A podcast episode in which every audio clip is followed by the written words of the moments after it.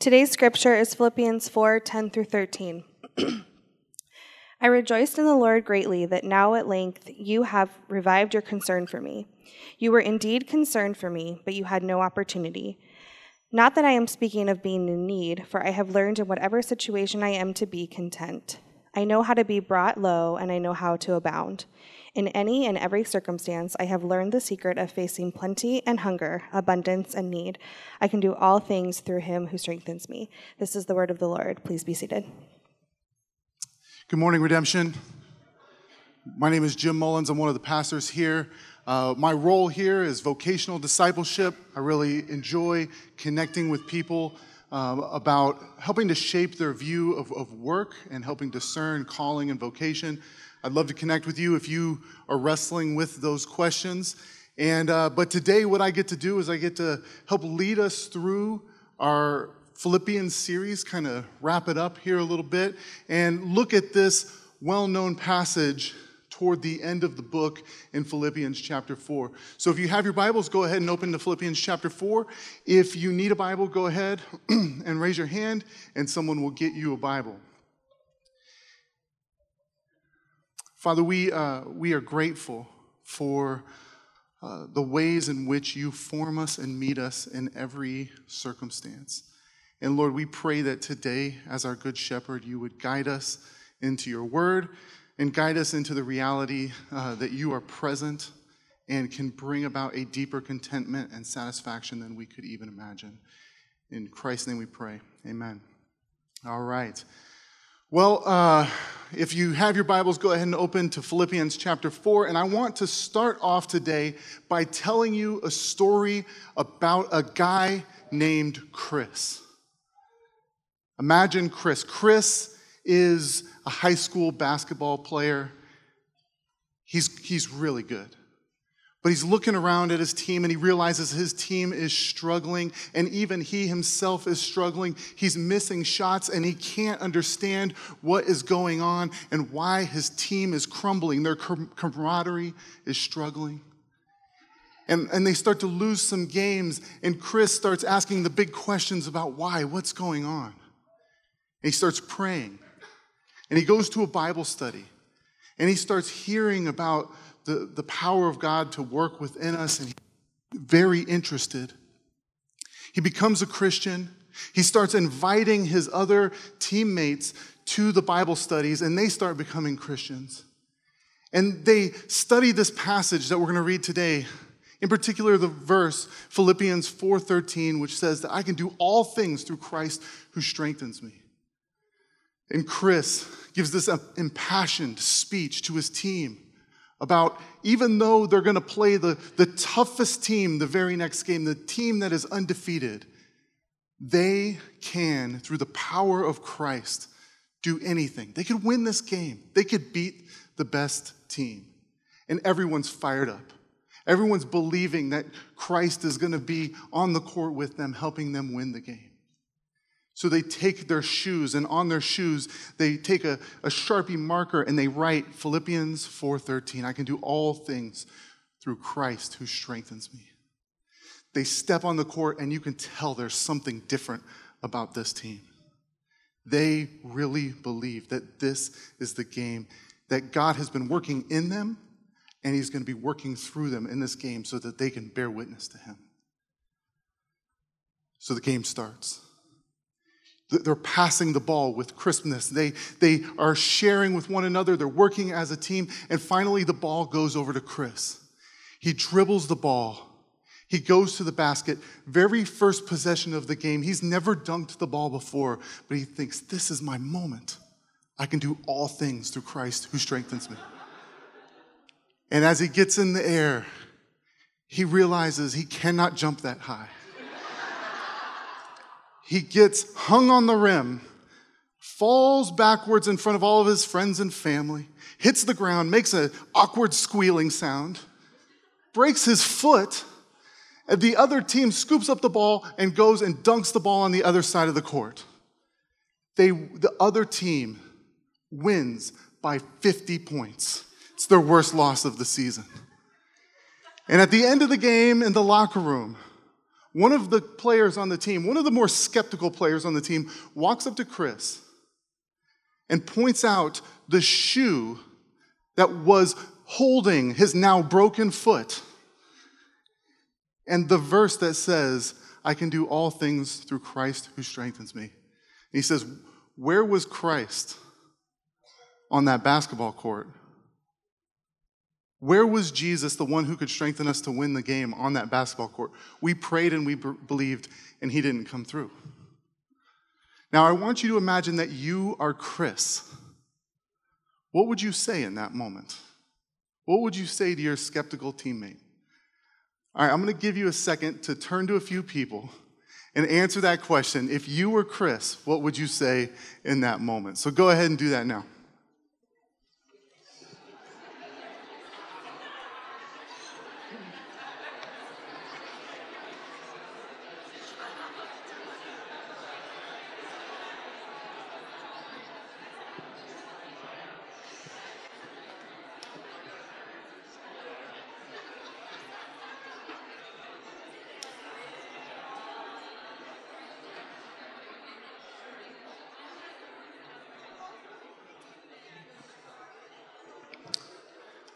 All right.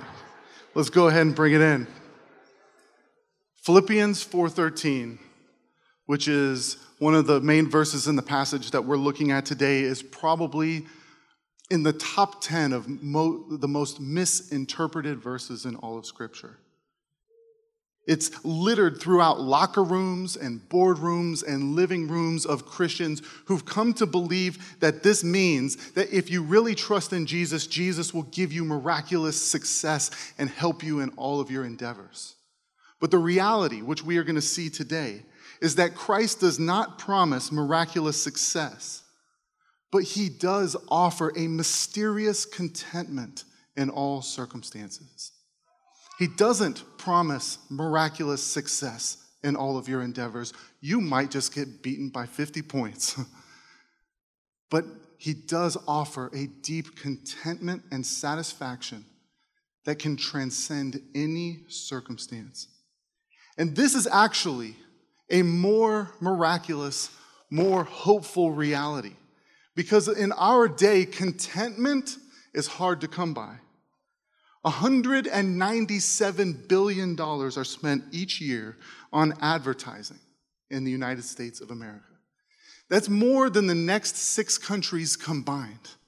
In other words, there is an all out war that is well funded, that is studying you and your desires and your wants, and is, is, is shaping the messaging that you are getting to communicate that you don't need to be content, saying you need bigger homes and better jobs and a higher status. You need more entertainment, more babies, more possessions, more gadgets, and more social status. And how miraculous would it be that in the midst of that world, there would be an island of contentment that's living in the peace of Christ and that doesn't need all of those things, may want those things, but knows that the only thing we truly need that gives us contentment is Christ. So today I'm going to walk through the passage of uh, Philippians, primarily 4 10 through 13. Um, and then I'm also going to reflect on some of the implications for life and then talk about how do we cultivate that sort of contentment in Christ. So, as we look at the passage, what we see is that this comes at the end of Paul's letter to the Philippians. Functionally, this the end here is a thank you note to the Philippian church for their financial support. This was the only church that was, was for sure financially supporting Paul and his church planting apostolic ministry. And he's received a financial contribution from them so he's thanking them. And he's writing this thank you note in such a way that it's expressing uh, not that they are in a transactional partnership of client and patron, but they are cooperating together for the gospel. And the social dynamics of that day are such to where thank you notes were often seen as um, it, putting people into a client patron relationship and to talk about money and to talk about need, um, especially with the philosophy of Stoicism, was to almost imply that you wanted more. So he's trying to write a letter to them that's thanking them, that's honoring them for their generosity without it fitting into sort of the cultural uh, transactional construct of the day where uh, they are, he is their client and, and, and they are essentially funding him and they are the patrons. Um, so, with that said, let's go ahead and look at verse 10. It says, I rejoiced in the Lord greatly that now at length you have revived your concern for me. You were indeed concerned for me, but you had no opportunity.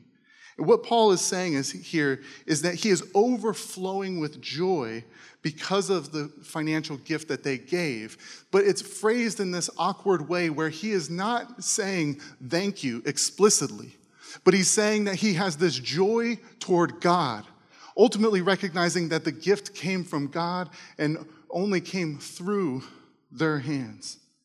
And he says that you revived your concern for me. Now, this is beautiful language. It talks about this relationship that he had with the Philippian church that was this ongoing relationship where they were together in the work of advancing the gospel.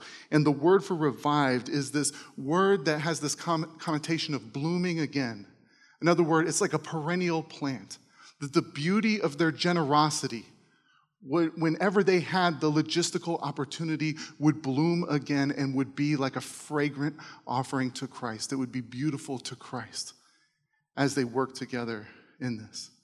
But then in verse 11, it says, Not that I'm speaking of being in need, for I've learned that in whatever situation I am in, to be content.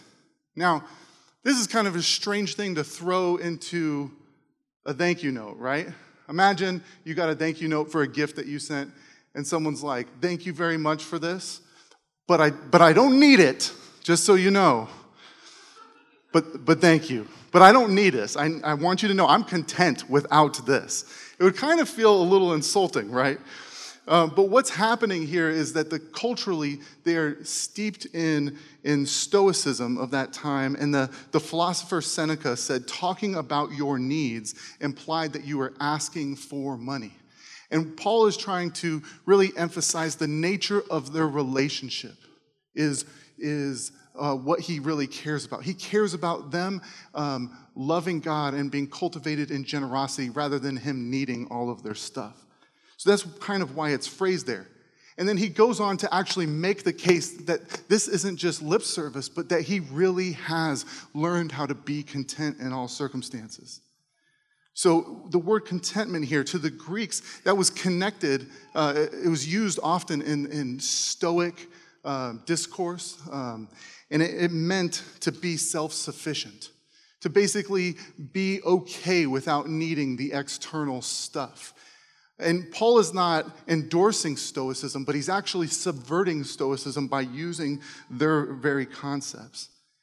And, and he's essentially saying here that what contentment is, is that it's not wrong to desire, have desires, and to have ambition, but contentment is when we are not being controlled by those desires and that we can be okay, that we can be whole, that we can live our lives without having those desires and longings to be the very thing that drive us.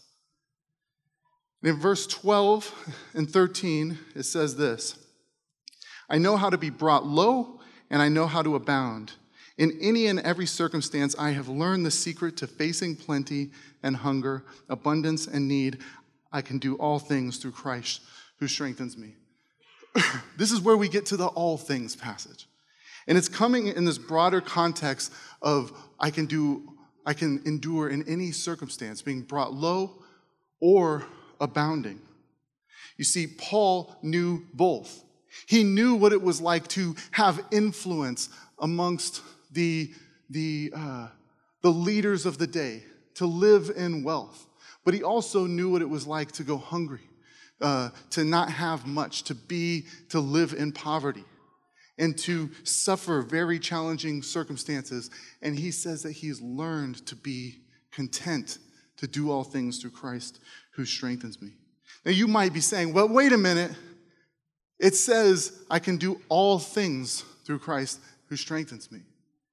And oftentimes we are taking that passage and we're not interpreting it in the light of what Paul is saying in, in the rest of the book, but we're interpreting it in light of this deeply held cultural belief that is disseminated through our, education system often that's you can be anything and do anything that you want if you just put your mind to it. And once we become believers, we, we still like that sometimes because it really elevates us. But we know that it's not right, so we finally found our verse to put a Christian spin on it, right?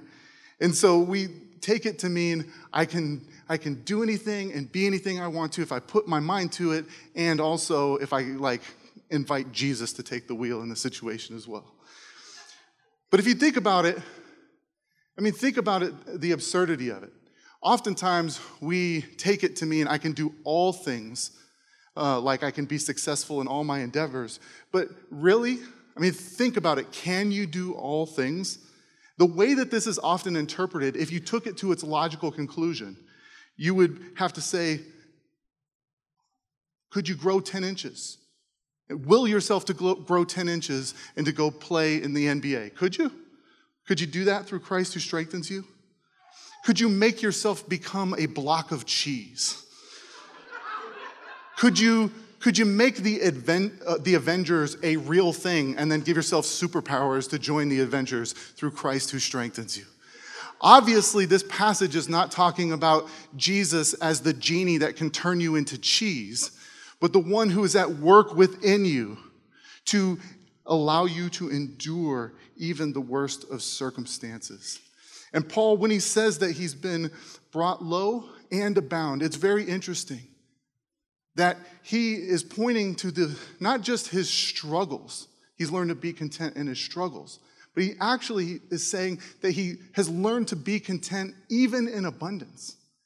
And throughout history the church fathers have, have often pointed out to the fact that it's harder to be content often when you have a lot of things rather than when you have little. I mean i remember my first place that was my own place where I lived, where I was paying rent somewhere. I rented a closet in somebody's garage. It was five feet wide and about 15 feet long. It was really oddly uh, arranged. But he had an air conditioned closet in his garage, and it was paradise for me.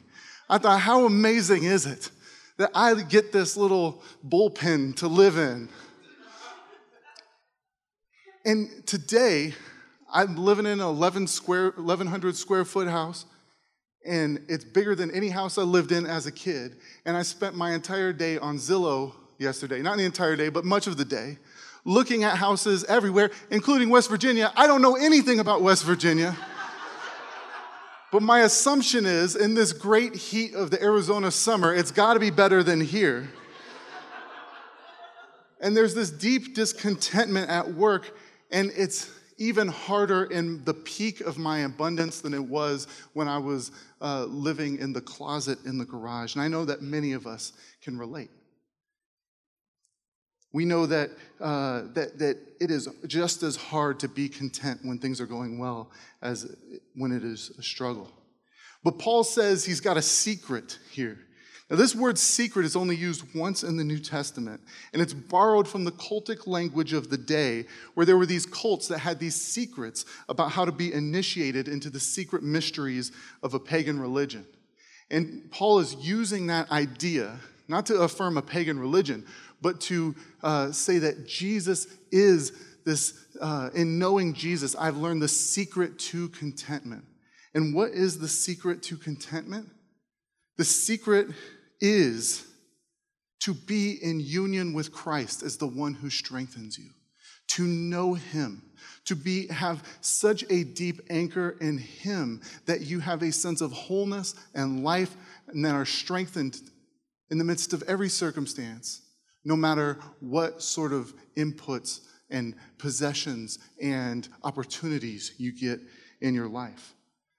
So while Paul is using the language of Stoicism, he's parting from it here. It's this the Stoicism being the philosophical idea that we need to detach ourselves from the things of the world and detach ourselves from emotion so that we can cultivate virtue. This is not about detaching yourself from those things that you really desire, it's about attaching yourself to Christ. And if He is the great feast, the steak that truly satisfies, then the rest of the stuff becomes spam. We can be we can long for Christ, the one who truly satisfies, and not have to crave uh, the other things. Now, what's really important is to be sure that we clearly identify what this passage is not saying. It's not saying be content with evil in the world. Paul, Paul is not ever okay with the fact that, there are more people who don't know about Christ, that there's sin that's rampant that there's injustice in the world. It's not saying to be okay with the brokenness that's a part of the fall. It's also clear that it's not saying be emotionally detached like a stoic. No, it's saying be emotionally attached to Christ. And it's not saying that ambition is bad. Contentment is the ability to actually have desires and ambition, but not to be ruled by them. So, what Paul is saying here is that he doesn't promise miraculous success, but he offers mysterious contentment in all circumstances. And I, I want to talk about how to cultivate that. But before I do, I want us to just imagine together what that would look like. See, Paul's trying to shape the Philippian church in that time into a people who are generous and content in all circumstances, knowing that as they are shaped like that, they display Christ in the midst of a world that is hungering for Him. And what would it look like if we had a deep sense of contentment? And let's just pick the two areas that I think most people struggle with when it comes to contentment, the, the most prevalent areas. The questions of where will I live and where will I work? Now, I don't want to do a show of hands in here, but I'm going to guess if we did an honest survey, we would have in this room, probably 90% of the people in this room have thought about changing one of those things within the last six months or so. So let's talk about it. Let's imagine it together. Imagine if we were a people shaped by the gospel, shaped by the sufficiency of Christ, who could answer, Where will I live? in a different way. Imagine if we, were, we weren't constantly looking for a new place, a better neighborhood, and a cooler city to live in. Imagine if we didn't have to move because we have cultivated such a deep relationship with Christ that the most humble home can become a glorious sanctuary. The most humble home in the most plain neighborhood, in the most unimpressive city, without all of the glorious Pinterest stuff could have a level of depth and vibrancy and life because Christ is present there than the most glorious architectural temple that you could possibly imagine. Imagine if some of us moved and some of us stayed, but we weren't driven to do either one of those out of discontentment or having the pressure to have the nicest homes and to turn them into the incarnation of a Pinterest board. But what if that would mean that we could cultivate these embassies of stability and hospitality in a world of loneliness and disconnection? Instead of constantly packing up our stuff and unpacking our stuff, we can actually welcome people in and to cultivate in a little neighborhood, a little plot of God's world, uh, a contentment that comes from Christ and a witness to what Christ is like who brings that contentment. Think about how we answer that question where will I work? What if God's people weren't constantly driven by career advancement, but were content in Christ and only changed positions if we were convinced that it allowed us to love other people, including our families, uh, better and to better care for them? But we weren't driven by the identity that comes from climbing the ladder. What it would do is it would liberate us from the Peter principle. Who's familiar with the Peter principle in here? Yeah, it's this idea, uh, often talked about in management, that there's a propensity for people to get promoted past their level of most effectiveness.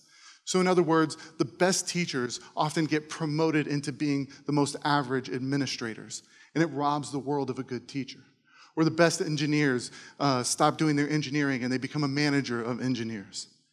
But if there was a community that was rooted in the gospel, we could be liberated from the Peter principle and do the most fruitful work uh, for the good of our neighbors.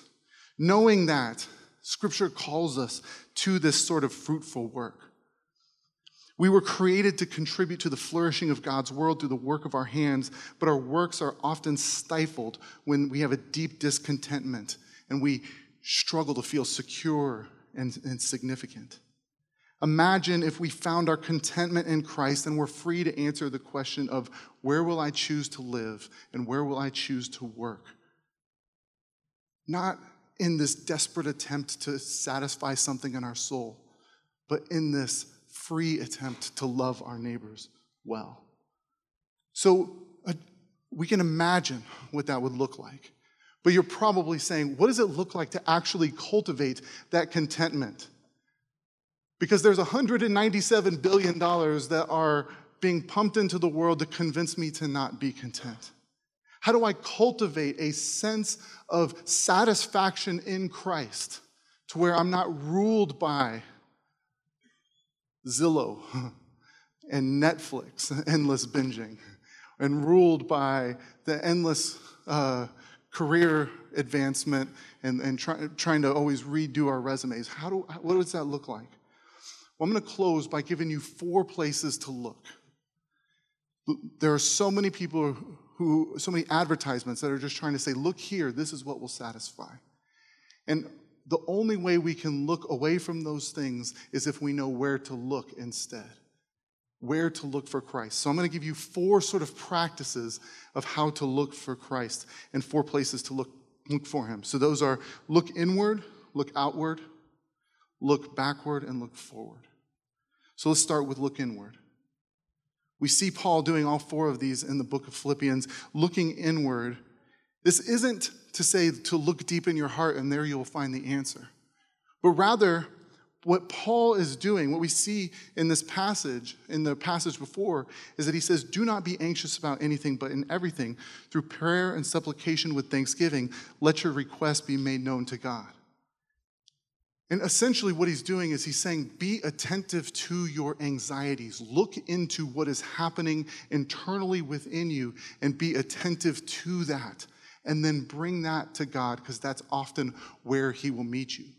You see, what happens is oftentimes our discontentment is really the surface thing. But what is underneath the discontentment is a deeper desire that we need Christ to meet. And oftentimes we don't even pay attention to what is underneath the surface. So, what does that mean? Think about what is behind a Netflix binge. A Netflix binge isn't just that, like, I want to watch 10 episodes of Last Chance U in a row. I must do this, right? But often what's happening underneath it is there's a loneliness that sits underneath it. That you're saying, I want to have some connection with people, and I can't really do that in normal life, and I'm struggling to do that in normal life. So I'm to have this voyeuristic relationship with this coach that yells at a bunch of college uh, students and have some sort of relational connection of what's happening in the drama of, of, the, of the movie.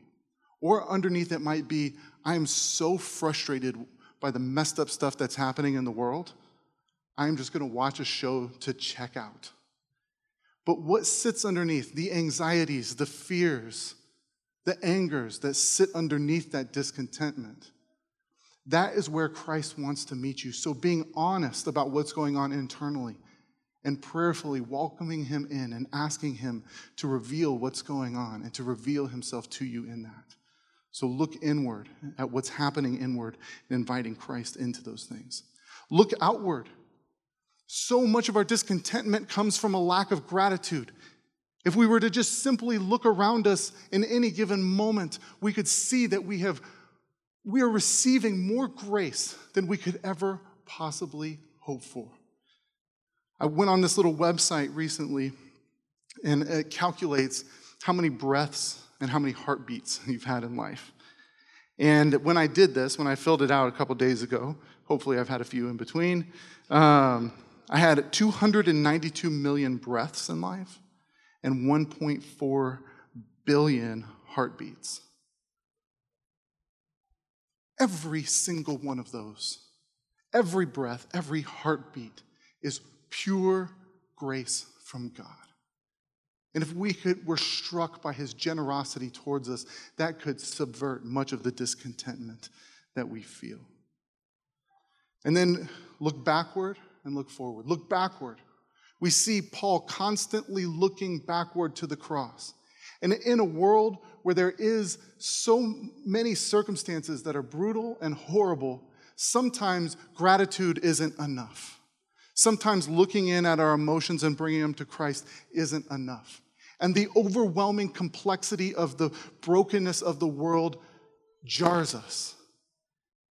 And in those moments, we look to the cross. Because what's happening in the cross is that God is stepping into the evil circumstances of the world and is dealing with evil in the world on the cross. And the God of the cross, who puts himself in the worst of the circumstances as he suffers and bleeds, is a trustworthy God as he steps into it with us. We can't make sense of it, but we can know that he is trustworthy God because he stepped into it and he's doing something about it. So look backward and then look forward. We see in Philippians 3 that Paul has this forward vision to the kingdom of God when God will renew and restore all things. And we need to know that there's a day that's coming that the, the evil that happens behind the broken circumstances of the world will have to face its judge. And we need to know that there is a day that's coming when God will wipe away the tears from our eyes and that the deep desires that we have, God is not telling us to be content eternally, but our desires for the right relationships, the perfect home, uh, pure enjoyment and satisfaction. That these are desires that one day it's coming where you will not have to be content. You will not have to struggle because Christ will renew and restore all things and make all things new and that the call to contentment is a temporary call to contentment. In the fullness of his kingdom, we find fullness of satisfaction. And if we can, on a daily basis, look inward and deal with the emotions that we have and invite Christ to, into our deepest longings, if we can look around with over the top gratitude, if we can constantly be looking at the trustworthy God that put himself on the cross, and look forward to the day that He will renew all things. We will, over time, learn, like Paul says here. He says that He's learned to be content in all things. We will learn to see that Jesus is the satisfying feast who can bring us contentment in the midst of any circumstance. Let's pray. Father, we thank you for your goodness and how your goodness is, is better than all that the $197 billion uh, have to offer. We thank you that you meet us in the midst of every broken and painful circumstance. We thank you for the reality that you uh, are even better in the midst of our best circumstances. And that we don't need to preserve everything that we have, but that uh, you are the one who preserves us. God, we're thankful um, for the, the breaths and the heartbeats that you've given us.